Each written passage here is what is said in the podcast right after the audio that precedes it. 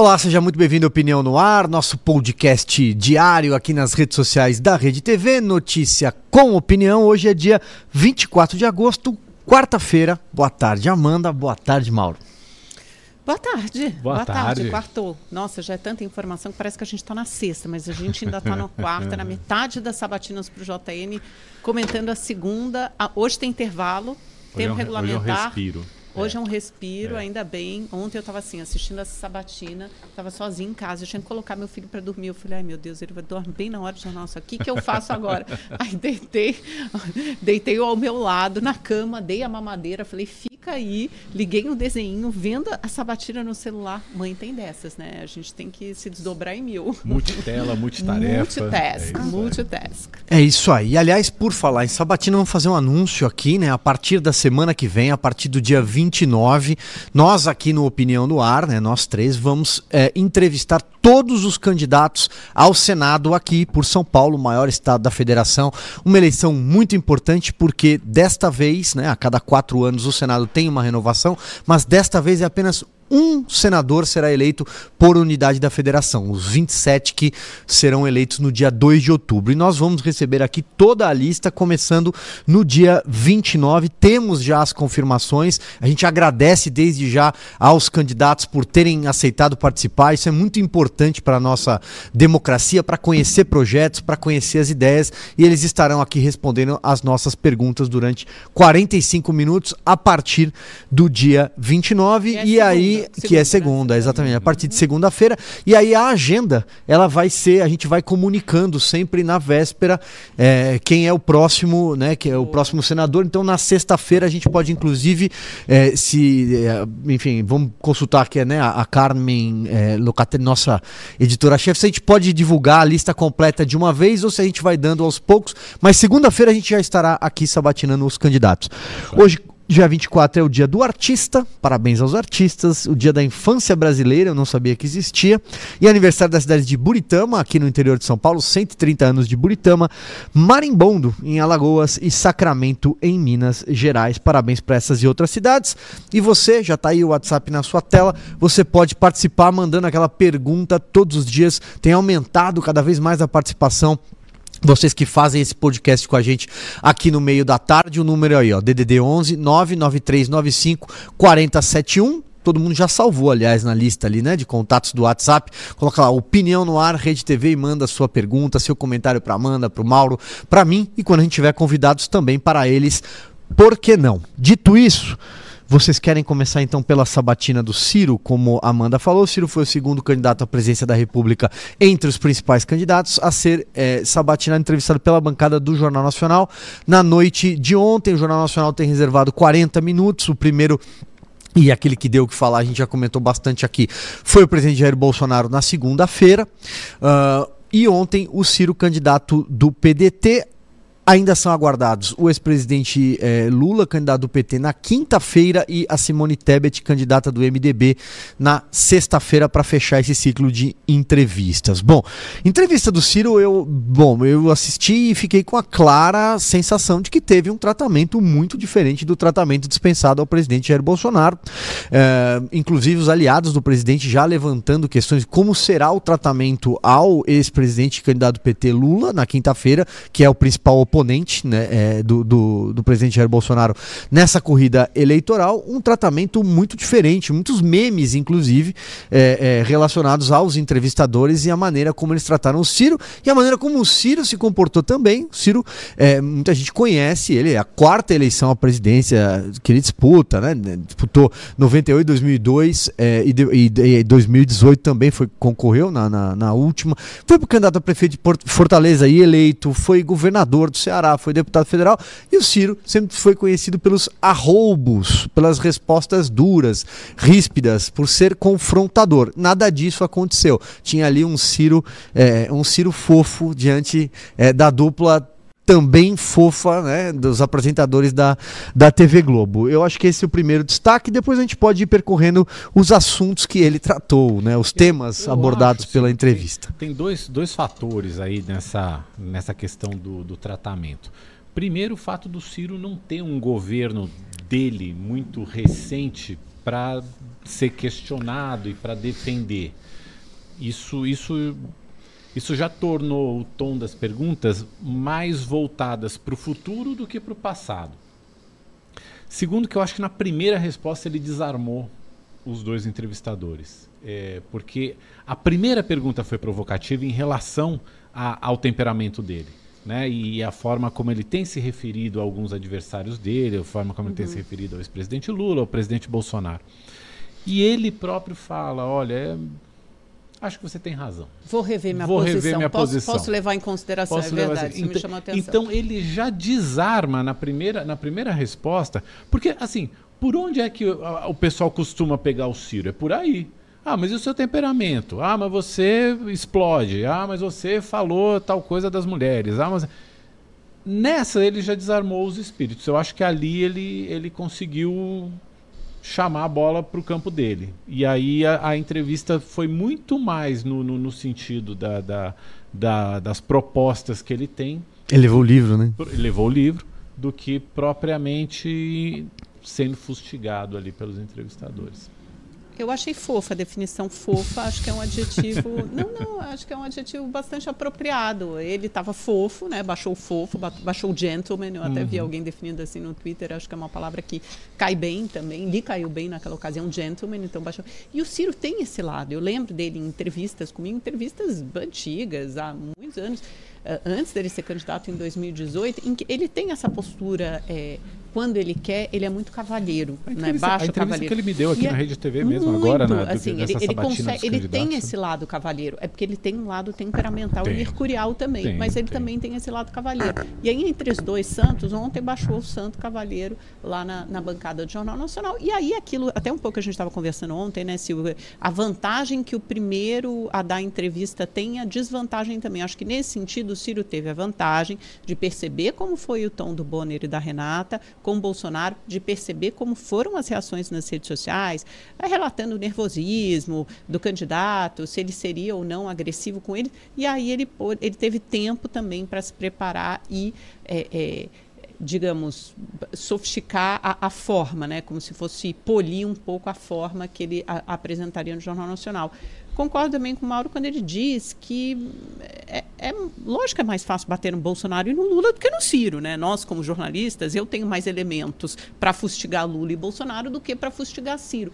O que eu usaria, aliás, já entregando um pouco a minha estratégia, porque eu vou entrevistar o Ciro amanhã de manhã na sabatina da Jovem Pan. Mas eu acho que mais no sentido assim da Importante que ele vai na sabatina. Importante, Importante que ele vá à sabatina da Jovem Pan. Sete horas da manhã já fazendo Importante que ele vá. Assim, é, e ele e a Simone Tebet, aliás, merecem elogios, porque, obviamente, eles precisam se apresentar e estão atrás nas pesquisas, então eles têm que usar todas as formas, os veículos de comunicação que puderem para se apresentar ao público e tentar angariar votos.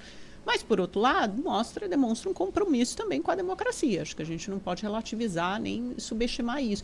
Agora, eu acho que dá para pegar o Ciro num ponto assim, de todas as propostas, tem, concorde ou não com ela, ele, ele tem, de fato, daqui a pouco a gente se debruça sobre as propostas, mas é, a falta de alianças, a, a, a, o, o, fato dele estar totalmente isolado na corrida, é. eu acho que já demonstra muito do que eventualmente seria um governo caso eleito, com quem ele formaria alianças e o que custariam essas alianças. A gente viu o que custou as alianças para o Bolsonaro. Bolsonaro, lembra, tinha muito esse discurso antes dele ser eleito em 2018, que ele ia fazer uma é, é, com as bancadas programáticas, né, boi, bala e bíblia. E no fim a gente sabe que não é assim que as alianças se formam no Congresso, até porque você tem que ir pelos líderes nos partidos. Não adianta você pegar pelas bancadas programáticas, tanto que ele não conseguiu formar aliança, só foi conseguir no segundo ano do governo, uhum. lá pra, já pela segunda metade do mandato, quando o Arthur Lira foi eleito, porque ele teve muita dificuldade no primeiro biênio para formar aliança, para passar. A, a, Previdência passou facilmente, mas depois ele, ele esbarrou numa série ali de obstáculos, principalmente quando chegou é. a pandemia. E aí ele teve que fazer, fazer vender a alma e, e, formar aliança com o Centrão. E o Ciro, apesar de dizer, não, mas eu não vou me candidatar à reeleição, eu sou experiente, eu sei, é, eu não sou ingênuo, eu sei como funciona o Congresso. Não adianta. Não, eu, Isso é esparrela, é lógico que você tem dificuldade. Que esse foi, inclusive, foi o ponto fraco dele na, na é. entrevista. E eu acho que foi. Bom, é, porque- ponto fraco também dos entrevistadores não pressionar mais nesse sentido, porque, Porque- essa é a grande, Porque é o ele, ponto ele- fraco. ele do- vendeu do ali Ciro. uma, uma fórmula de, de lidar com o Congresso que é meio. funciona, né? Das Edulcorada, exatamente, É, sabe? ali se Repactuar, encantava. usar muito o diálogo com governadores e prefeitos, quando a coisa Hum. empacar, recorrer a um plebiscito, tudo isso. Não. não- não- assim, me espantaria muito se funcionasse. Então, é, eu acho que esse foi, foi o lado mais, mais assim que ficou faltando realmente um melhores respostas, melhores caminhos para explicar isso. E, e- e a gente vê essa, essa trajetória do, do Ciro é, de de ser uma. Ele é personalista, ele, ele, ele joga para si próprio. Eu fiz, eu, eu conheço, eu já tive lá, É. tudo isso e tal. E isso acabou isolando. Ele né? tem, ele tem carreira política, Tem. Ele é né? Ele tem né? carreira política. Eu Né? citei, citei agora há pouco, olha, é, o Ciro foi deputado federal, ele foi do MDB lá atrás, então ele foi deputado federal duas vezes, ele foi prefeito de Fortaleza, é, depois ele foi governador do Ceará, ele foi ministro duas vezes, foi ministro da Fazenda do Fernando Henrique e ele foi ministro da Integração Nacional do Lula, né? Só para só para é, deputado federal de novo depois, mas já tinha sido antes lá atrás, né? Então assim, eh, o Ciro tem uma longa trajetória política. Então, de fato, tem e, e- candidato à presidência quatro vezes. Ou tem um recall altíssimo, né? Fato é que houve, na minha opinião, e eu volto à, postura dos entrevistadores, sem fulanizar, mas sim, acho que eles estão ali numa bancada que demonstrou né, é, muita dureza em relação ao presidente Jair Bolsonaro. Ontem trouxe lá, eu trouxe aqui a minutagem dos 40 minutos e 15, tem a do Ciro? mais do, não fiz, mais de 40 minutos do, do, do- da fala, mais de 15 minutos da fala de 40 minutos foi do, do- do- dos dois âncoras do Jornal Nacional. E seguramente não precisaria de cronômetro para ver que ontem isso não aconteceu, né? Então assim, houve claro que uma foi uma entrevista ali muito mais é, é, uma troca de- houve até troca de gentilezas durante a entrevista, o que demonstra a diferença de postura. Por isso, a grande expectativa permanece em relação à quinta-feira com o Lula, É. né? Não, Eu é, não, eu não. mais então vamos né? saber, vamos ver se, É, vamos vai ver se a mais postura curta. deles será a postura do Bolsonaro que eles tiveram com relação ao Bolsonaro ou será a postura que eles tiveram em relação ao Ciro. Acho que resta esse ponto. Tem em relação ao Congresso, ser duas entrevistas nacional mais duras E duas, mais entrevistas tranquilas. mais porque também com a tranquilas, é. Simone, né? O É. que, que você vai ser tão dura? Não se Exato, apontar é. pelo fato, olha, você tem 2, 3% nas pesquisas. Uhum. O que, né? Como é que você vai ser tão duro É, com a Simone? Não, não tem. Quem tem governo para mostrar, tem vidraça. Essa é, é a em Em verdade. relação ao Congresso Nacional, eu acho que o Ciro dizer o que ele disse ontem é, é daquele momento utópico da política, né? É absolutamente fazer promessa, utópico né? de fazer É. promessa. Vai governar com plebiscitos e É. vai ter o Congresso para aprovar as reformas em quatro anos. Sabe que não vai. Os únicos eh, presidentes que, enfim, tiveram uma postura mais beligerante em relação ao Congresso Nacional, eles terminaram mal. Fernando Collor terminou mal, ah, a Dilma Rousseff terminou mal e o Lula só não terminou mal naquele projeto do, do, do PT, do José Dirceu, de não dividir poder com, né, de acumular poder nos ministérios, eh, só não terminou mal justamente porque fez alianças de última hora. V- entraram todos esses partidos, que são os partidos chamados do Centrão. Eles estavam todos lá no governo Lula aprovando eh, eh, os projetos. Né? Então, assim, eu acho que não existe essa figura de não governar com esses partidos que fazem bancadas como 50 deputados, eh, 60, vai. PL, eh, era, virou PR, agora voltou a ser PL, virou PR em 2005. Eh, o PP, o próprio PMDB, eles são PTB, eles acabam sendo chamados, né? Porque tem que, tem, que, que- ter tem voto. tem Você vai aprovar uma incorporar, PEC, uma é. emenda, uma emenda à Constituição, você precisa ter, né? Três quintos da casa. E haja voto, três quintos, três quintos de 513, né? Toda que eleição, em relação eleição a- Tem aquele candidato que o pessoal fala assim: esse cara é o mais preparado, mas eu vou votar no outro. Né? É- é- eu acho que o Ciro vai, vai, ser, vai ser o mais preparado dessa eleição. Mas eu acho que, assim, embora talvez seja mais preparado no sentido, ah, ele é o mais bem articulado, Mas sabe? é, que ele, ele ele- tem um ele- plano ele de tem um governo plano, com começo, meio e fim. Mas não necessariamente significa que as pessoas concordem com as ideias Sim, dele. sim. É, eu acho que tem uma coisa Mas assim é de ser a- bem preparado, porque ele é conhece bem o país e ele passa. fala bem sobre É. todos os assuntos. E talvez tenha sido isso também. aí eu acho que o Ciro aproveitou uma oportunidade que o Bolsonaro não soube aproveitar, que logo nas primeiras perguntas ele já encaixava em cada resposta, mesmo que não fosse aquele assunto, ele já encaixava as propostas dele de, de- Uhum. de, eh, governo. Então, logo na primeira, mesmo não sendo a pergunta, ele já vendeu renda mínima de mil reais Uhum. para todas as famílias. Então, assim, é uma coisa de um treino também do candidato e o, o que, que o Ciro tem em relação ao Bolsonaro que o Bolsonaro não tem. Né? O Bolsonaro talvez tenha, um- um- certamente tem uma comunicação com os eleitores dele, principalmente com uma militância, que é uma comunicação fluida e que funciona muito bem, né? muito bem sucedida. Mas o Ciro sabe falar muito bem em entrevista. Por quê? Porque ele já participou de milhares de entrevistas. Então ele está acostumado a ser fustigado e pressionado pelos entrevistadores. Mas ele teve outro comportamento no Roda Viva. Eu assisti aquele Sim. programa Então, inteiro. é. E ele Teve outro uma hora que ele comportamento. fica nervoso e fala, ah, deixa eu falar, deixa eu falar. E aí Teve outro comportamento porque a jornal. postura dos entrevistadores foi muito diferente na, Foi na- mais- naquele, foi- naquele programa, que é um programa, cobrou, inclusive, mais é, longo é. e um programa. é, sempre que. Há outros programas nesse modelo também. Sempre que você coloca três, quatro, cinco entrevistadores, aquilo gera toda uma pressão, né? Tem, o- uma. Eu acho que tem o fator tempo também. É, Mas 40 minutos era bastante. É- é Dava bastante tempo, por exemplo, para ter feito perguntas. Não, É, vai, mas a ele- frase dele em relação ao Moro, o Sérgio Moro, vou receber a bala, o Sérgio Moro, a Mas Polícia que Federal, ele- os tratores, né? O episódio do trator do- com, com o irmão dele, Cid Gomes, Sim, em- sim, no sim. Ceará. Essas perguntas não apareceram, Não apareceram. que são claramente que demonstram os arrobos dele, né? Ele batendo boca com é, eleitores de candidatos Mas adversários tá, acho nas redes não- sociais, tem esses vídeos. essa bomba no começo, entendeu? Mas, Eu acho que- que- mas eu que- tenho a impressão que, se é- fosse é- outro candidato não ali. Mauro, eles iriam insistir. ah, mas você lembra daquela cena? Você lembra? da- Ia ter uma insistência maior. Eles fizeram a pergunta, tinha que fazer aquela pergunta, não, ha- não tinha como escapar dela. Ele respondeu, vamos em frente.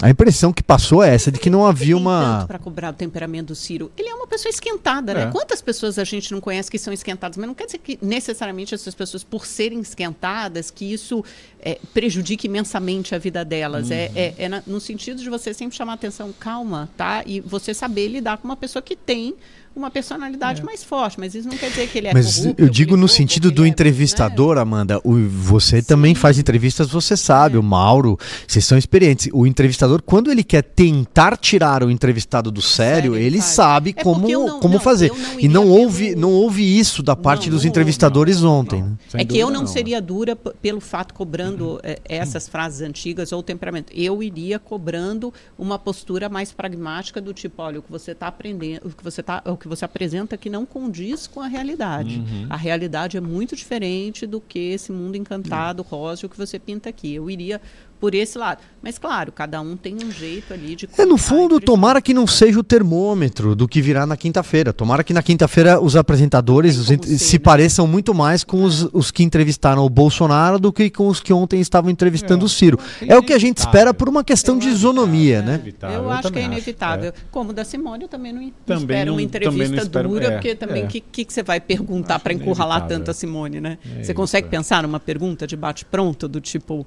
ah, você tá mal nas pesquisas, ok, mas assim, para pressionar tanto Não, a teria que ser pelo lado do PMDB do Renan Calheiros, teria que pegar por esse lado. É, mas né? assim, tem Ou- um telhado de vidro Ou, ou, ou, ou apareceria alguma, Falar. algum furo de, de, de reportagem durante uma entrevista ali. Não sei. não.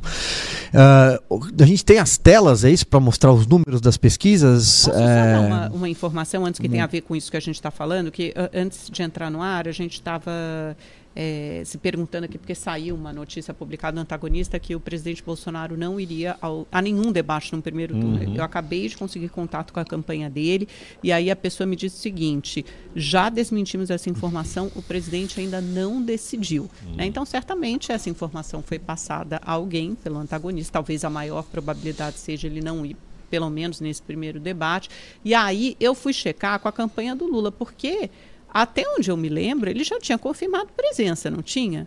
Eu lembro dele ter confirmado presença, mas enfim, posso estar enganada. Aí eu fui checar com a campanha dele e me disseram a mesma coisa, que não tem definição ainda. Ou seja, pelo quatro outro, né? dias É. do primeiro debate né, que tradicionalmente abre a rodada de debates, os dois principais candidatos não definiram se vão comparecer, o que é uma lástima. Lamentável. Né? Lamentável para a democracia. Perde o eleitor, perde a democracia. Se os dois candidatos estão mais bem colocados na pesquisa, não se submetem a, a, ao crivo das perguntas, não só dos jornalistas, mas De ao questionamento dos adversários. Uhum. Né? Eles não eh, se submetem a, a cotejar essas, essas ideias e visões diferentes de país.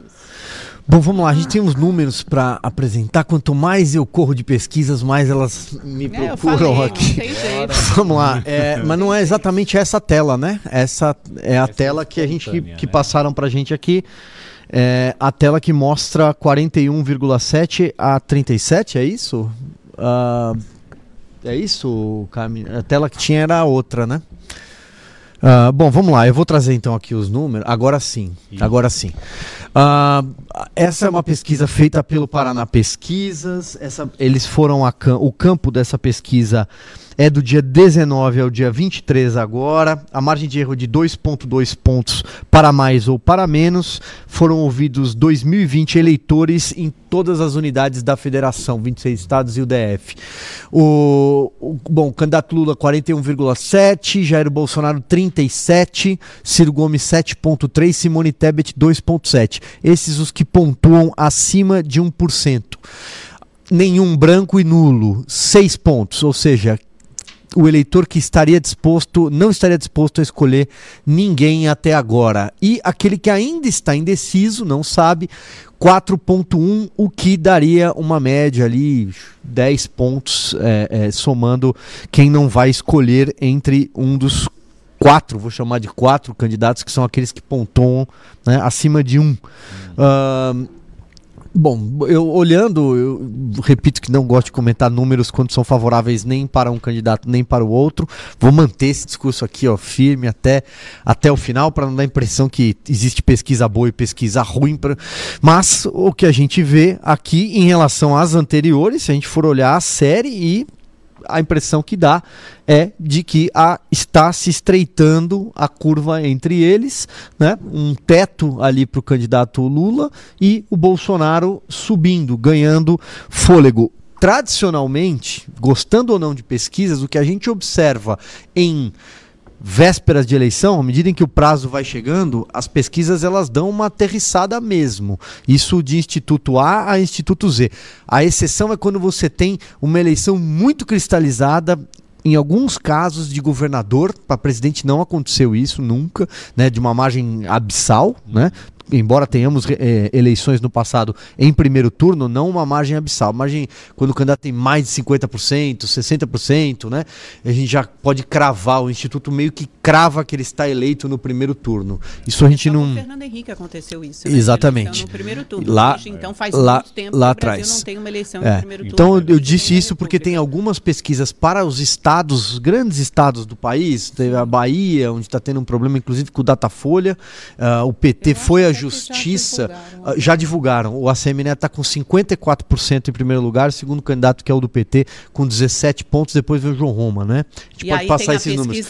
E aí o- mostra mostra o Jerônimo contrário, E é. aí O o PT tentou, o PT tentou é, Daqui a pouco a é, gente é, comenta, é. só para não confundir. O PT senão- foi à justiça no caso dessa para tentar impedir o Datafolha, por isso que eu citei. Mas você tem a Bahia, você tem Minas Gerais que a gente falou aqui essa semana, são estados onde parece um, haver um descolamento entre o primeiro e o segundo colocado, capaz, né, dado o tamanho do eleitorado da Bahia, é o quarto maior do país e o maior colégio do Nordeste, e Minas Gerais segundo maior eleitorado do Brasil, né? Então, dado o tamanho do- do- da massa de eleitores, pode ser um indicativo de que ali a eleição de fato se resolva. É, né? Então a impressão que dá olhando por esses números é isso, essa distância aí de 4.7, arredondando para mais, daria 5 pontos entre eles, com a margem de erro, estaria bem colado. Esse é o cenário que o Paraná traz. Posso falar então um pouquinho? É, só, só uma coisa assim, quando você fala pesquisas vão aterrissando à medida que a eleição vai se aproximando, né? Parece que é, de alguma forma elas vão até. Parece que antes elas estavam erradas. Eu acho que é bom a gente ter claro isso em mente, que é o seguinte: o cenário é dinâmico e ele vai mudando à medida que a propaganda eleitoral começa, à medida que a campanha é oficializada, as campanhas vão para a rua, os candidatos se apresentam e mostram seus números, e também a máquina pública entra em ação com todos os benefícios eleitorais eleitorais. A gente sabe que teve um pacotaço eleitoral. É lógico que isso faz diferença na vida do eleitor. Uhum. E aí eu acho que quem aterrissa para a eleição não é a pesquisa, é o eleitor. Muitas vezes são os eleitores que estavam mais distantes ou distanciados da eleição, porque estão pensando na sua vida, não é todo mundo que pensa em política 24 horas por dia como nós. E aí eles começam, sim, a receber é, por WhatsApp, por redes sociais, na televisão, no rádio, daqui a pouco, a partir de sexta-feira, mensagens de diferentes candidatos e vão formando as suas decisões. E o cenário vai se estreitando, porque, por exemplo, no caso do presidente Bolsonaro, eu acho que essa subida dele é um reflexo é, de muitas táticas eleitorais que foram adotadas recentemente, de penetração no segmento evangélico, com a presença firme da Michelle, que é tido como um ativo pela campanha, por todo aquele pacotaço aprovado no Congresso de benefícios eleitorais, aquela PEC eleitoral com aumento do Auxílio Brasil, voucher para taxista, para caminhoneiro, redução dos combustíveis, uma melhora na economia, que uhum. aí tem, que, tem a ver com uma sensação geral de melhora na economia, e a redução nos combustíveis, que forçou também uma redução, até uma deflação em julho, possivelmente, provavelmente, ah, deflação hoje, agora hoje em agosto, né? De, de Roberto Campos 15, Neto é. falou ontem, uhum. o presidente do Banco Central, que podemos ter três meses aí seguidos de deflação. Então é lógico que isso tudo se reflete, repercute positivamente na campanha do presidente, isso se reverte em votos para ele. Agora o que não mudou, né? Olhando esse filme aqui da Paraná, eu estou aqui com a pesquisa aberta, por exemplo, em abril, em abril, para vocês terem uma noção, o Moro ainda estava no páreo, pelo menos aqui na, na no, no levantamento Paraná. É, o Lula tinha 40% dos votos, hoje ele está 41,7%, tá? Então, de abril, maio, junho, julho, agosto. Então, quatro meses depois ele está 41,7%. Você, você, você veja, o Lula, apesar da subida do Bolsonaro, o Lula não cai em nenhum momento, pelo contrário, ele mostra uma resiliência grande ali é, é, no primeiro lugar. E o que acontece com o Bolsonaro? Ele tem 32,7% em, em abril e ele chega aos 37% agora.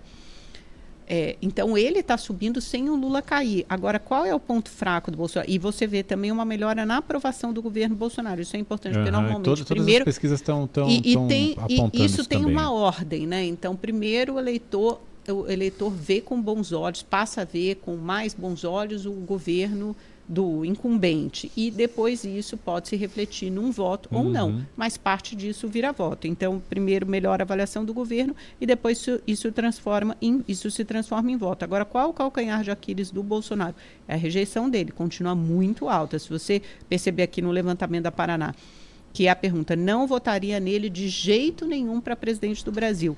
Em junho, Bolsonaro tem 50%, agora em agosto, dois meses depois, ele continua com os mesmos 50%. Ou seja, metade dos entrevistados dizem não voto nele de jeito nenhum. E o Lula? O Lula tinha 45% em junho e hoje tem 44%. Ou seja, a rejeição do Lula é menor do que a do Bolsonaro. Esses indicadores que são importantes não mudaram. E essa é uma eleição muito em cima da rejeição. Que é uma batalha de rejeição, né? principalmente no uma segundo turno. Mu é? Muito em cima da, da, da rejeição. É, é, vou votar neste porque eu não gosto do outro.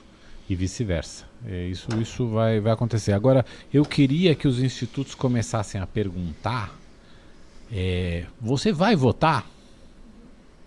Porque a abstenção ah, mas... foi muito alta na, na, eleição passada. Em 2020 ou 18? Você 18, tá 18. E... É, eu não lembro desse número. Foi, foi Vamos alta, até, podemos foi até alta. procurar. E eu acho que está aí um, uma pergunta bacana para os institutos começarem a, a pesquisar. É, olha, são 20, 20 pontos 23,1, né? Da, isso no, no é, né? isso aí dá é 30 milhões de pessoas, Mauro, mais ou menos. É um, um absurdo. Porque a, a justificativa que a gente tem, é fácil, a gente né? tem, ó, é, forçando aqui a minha a, a matemática, a gente tem 100, mas daria exatamente isso, tá? De, de eleitores. É, são 155 milhões é. de eleitores. Né? Então, estamos falando aí de 30 milhões de pessoas que não foram que não votar. Foram votar é. É. É, eu, acho que, eu acho que na eleição passada é, deu um pouquinho menos que isso, porque é, aumentou o número de eleitores agora, mas assim, enfim, é, dá, deu ali 27 milhões, é uma coisa, é um número muito, muito expressivo. A quantidade de eleitores que, que, que não apareceu para votar na eleição passada. Eu, eu no, no, no, instituto, se tivesse instituto de pesquisa, eu encomendaria essa pergunta também. Você pretende votar? É, é um, é. Deu 23% também no primeiro turno em 2020. É, mas mesmo assim, 13 ou 14. mas É. mesmo assim refletiu ah, bastante as pesquisas de véspera, né? As pesquisas de véspera têm um índice de acerto. Quando você vê Tem. o Datafolha, até eu estou com um levantamento eh, do Datafolha assim dos últimos anos, acho que desde 2002 por aí, o índice de acerto da véspera é impressionante, assim, é, o- é um número cravado. Então, é, desde 2002 exatamente, o índice de acerto é, o- é um número cravado. Então, vamos, ver.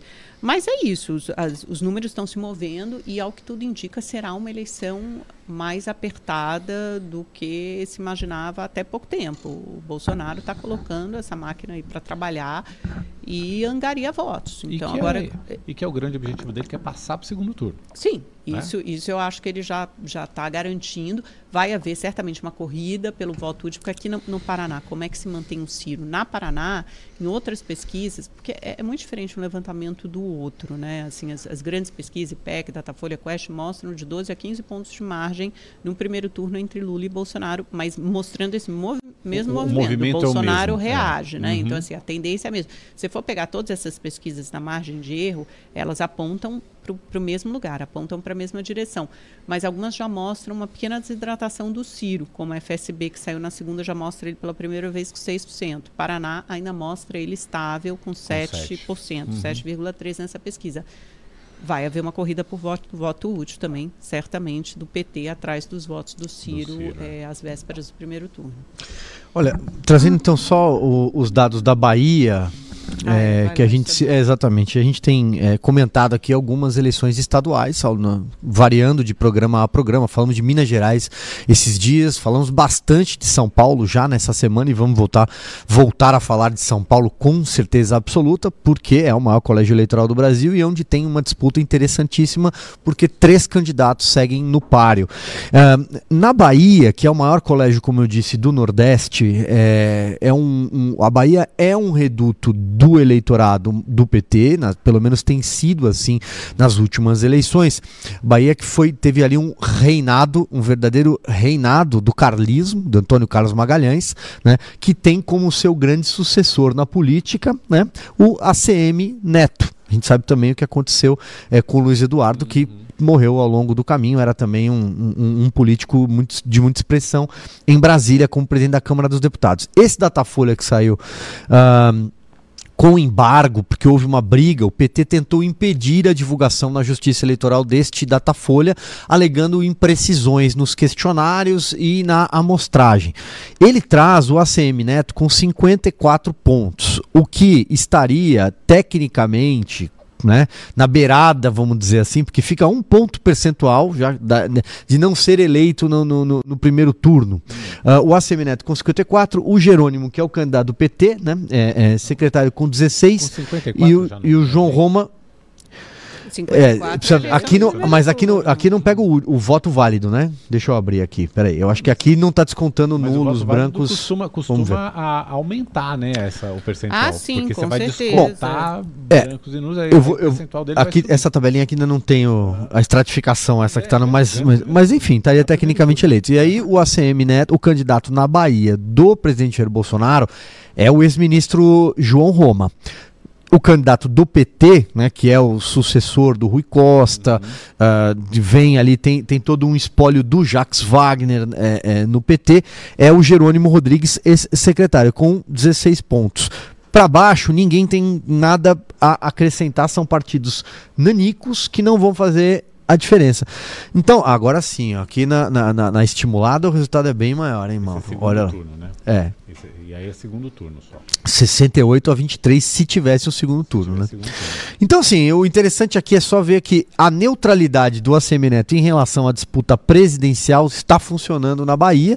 Ele é o candidato do União Brasil, né, que é aquele partido que nasceu ah, do que sobrou do PSL quando teve a, a saída do- da ala ligada ao presidente Jair Bolsonaro com o DEM, que era presidido por ele, o Democratas. Né? Então, é esse novo carlismo. Fez uma gestão bem avaliada da Prefeitura de Salvador, na Prefeitura de Salvador, e agora concorre conseguindo se isolar da disputa presidencial. Ele eu acho que é o único cara da terceira via, né? Que, conseguiu. É, parece ser o único É, candidato ao governo que não, não, não tem ali um carimbo é, é, nem para um lado nem para outro. Porque você pode dizer assim, ah, o Rodrigo Garcia aqui em São Paulo também não, mais ou menos. O Rodrigo está colando cada vez mais desse voto conservador do Bolsonaro em São Paulo. Aliás, é o ACM Neto quem segura a União Brasil para não pender para nenhum do- do- dos lados explicitamente na, na campanha presidencial, né? Exatamente. É ele quem segura o partido. Foi o lançamento da candidatura da Soraya Tronic, estava até aqui na nossa exatamente, tela agora há pouco, Exato. com me- menos de 1%, na senadora Soraya Tronic. Tem mais quatro anos de mandato, ou seja, se ela ficar fora ali do. do vai voltar para o Senado, imediatamente. É isso. Vamos em frente. Você quer falar da Bahia, Amanda? Não, Ou eu só vamos- ia. Tem uma outra pesquisa, Atlas, aqui tem um, um perfil no Twitter. que Da Bahia? sobre- É, óleo, que é o Central Eleitoral, porque eles condensam as principais pesquisas. E tinha saído essa tal dessa pesquisa Atlas, que, é, para falar a verdade, eu não conhecia esse ins- instituto, mas, segundo o Central Eleitoral, que é um bom perfil no Twitter, que tem acompanhado as eleições, eles dizem que o Atlas teve um índice de acerto muito alto nas últimas eleições em 2020. Parece que elas fazem muita ah, pesquisa por web, é mais para consumo e tem entrado nessa seara eleitoral. A pesquisa Atlas mostrou o contrário, até estou tentando procurar o resultado, que ela É mostrou assim, mostra o- o Jerônimo na frente, É. que é o candidato do PT. E aí ficou essa dúvida, poxa vida, com mais, assim, É um muita- pouco é mais acima de ACM Neto. é. Aí tão, tão, começaram a questionar, poxa vida, como é que dois institutos mostram coisas tão diferentes? E aí parece que o pulo do gato, segundo o perfil aqui da Central Eleitoral, respondeu o seguinte, é, a diferença é motivada pelo fato da Atlas informar o partido dos candidatos. Veja a diferença que isso faz na Bahia. E aí até faz sentido. E, no- e, a, e o Datafolha não. Então, assim, e aí você entra no índice de conhecimento. O índice de conhecimento do ACM na Bahia é 92%. Gigantesco. Gigantesco. E o índice de conhecimento do Jerônimo Rodrigues, que é o candidato do PT, que foi secretário, secretário de Educação, né? Isso. Isso. Secretário, o índice de conhecimento dele é de 39%. Ou seja, quando você fala em PT na Bahia, aí tendo a memória do Rui Costa, Jacques Wagner, Lula, obviamente o PT tem uma presença muito forte na Bahia. Então essa seria a diferença. Agora, tem um caminho para andar, o Jerônimo tem certamente um espaço para crescer, mas o ACM, eu acho que, dadas as condições e a conjuntura atual, No É mínimo o está no segundo franco- turno, né? é No o franco mínimo, é. favorito. Uhum. Agora, o que o Jerônimo Rodrigues tem que explorar, Lula, PT, Rui Costa, ele tem, tem, ele tem cabos eleitorais fortíssimos e poderosíssimos e tem um tempo para se tornar mais conhecido do eleitor. Mas hoje eu acho que é inegável que o ACM Neto é favorito. Não sei se vai dar tempo dele se tornar tão conhecido como, como o ACM. É, eu tô dando uma olhada aqui, não, não- depois a gente, eu vou pesquisar essa estratificação. Eu não sei, não sei nem se pode não divulgar o, o partido. Se foi isso de fato, não sabia nem. Acho que você não pode fazer uma pesquisa sem divulgar, sem dar o partido do candidato. Tenho essa impressão. é, Vou, tô, tô, tô pesquisando aqui, mas enfim. Aí- aí- Programa ao vivo tem disso. Às vezes, às vezes, às vezes o Dr. Né, Google. Às vezes o Dr. Google responde com, com É, velocidade, às vezes não. registro das pesquisas Tem que abrir, é. Como é que, como é que tá Tem que, tem que abrir como é que foi, a como é que foi feito, é, é, como é que o relatório está. é, é, ele é público, esse É relatório no público, site é. TSE, tem que ver como é que ele está registrado. Olha A só, pergunta que é feita na, na rua para o eleitor. Vamos ver o nosso- é, pu- é pública. nosso WhatsApp que está na tela, quem, quem mandou mensagem para aqui, para cá, a Leni de São Paulo. A Leni tá sempre com a gente, um beijo para você, Leni. Sabatina de ontem parecia uma troca de gentilezas e afagos, enquanto que o Bolsonaro, do Bolsonaro foi uma inquisição. Ahn, diz ela, ah, Marcelo de Mongaguá, Mongaguá, no litoral sul. Gostei da entrevista do Ciro. Ele tem boas propostas, plano de governo coerente. Se destaca à frente dos outros candidatos.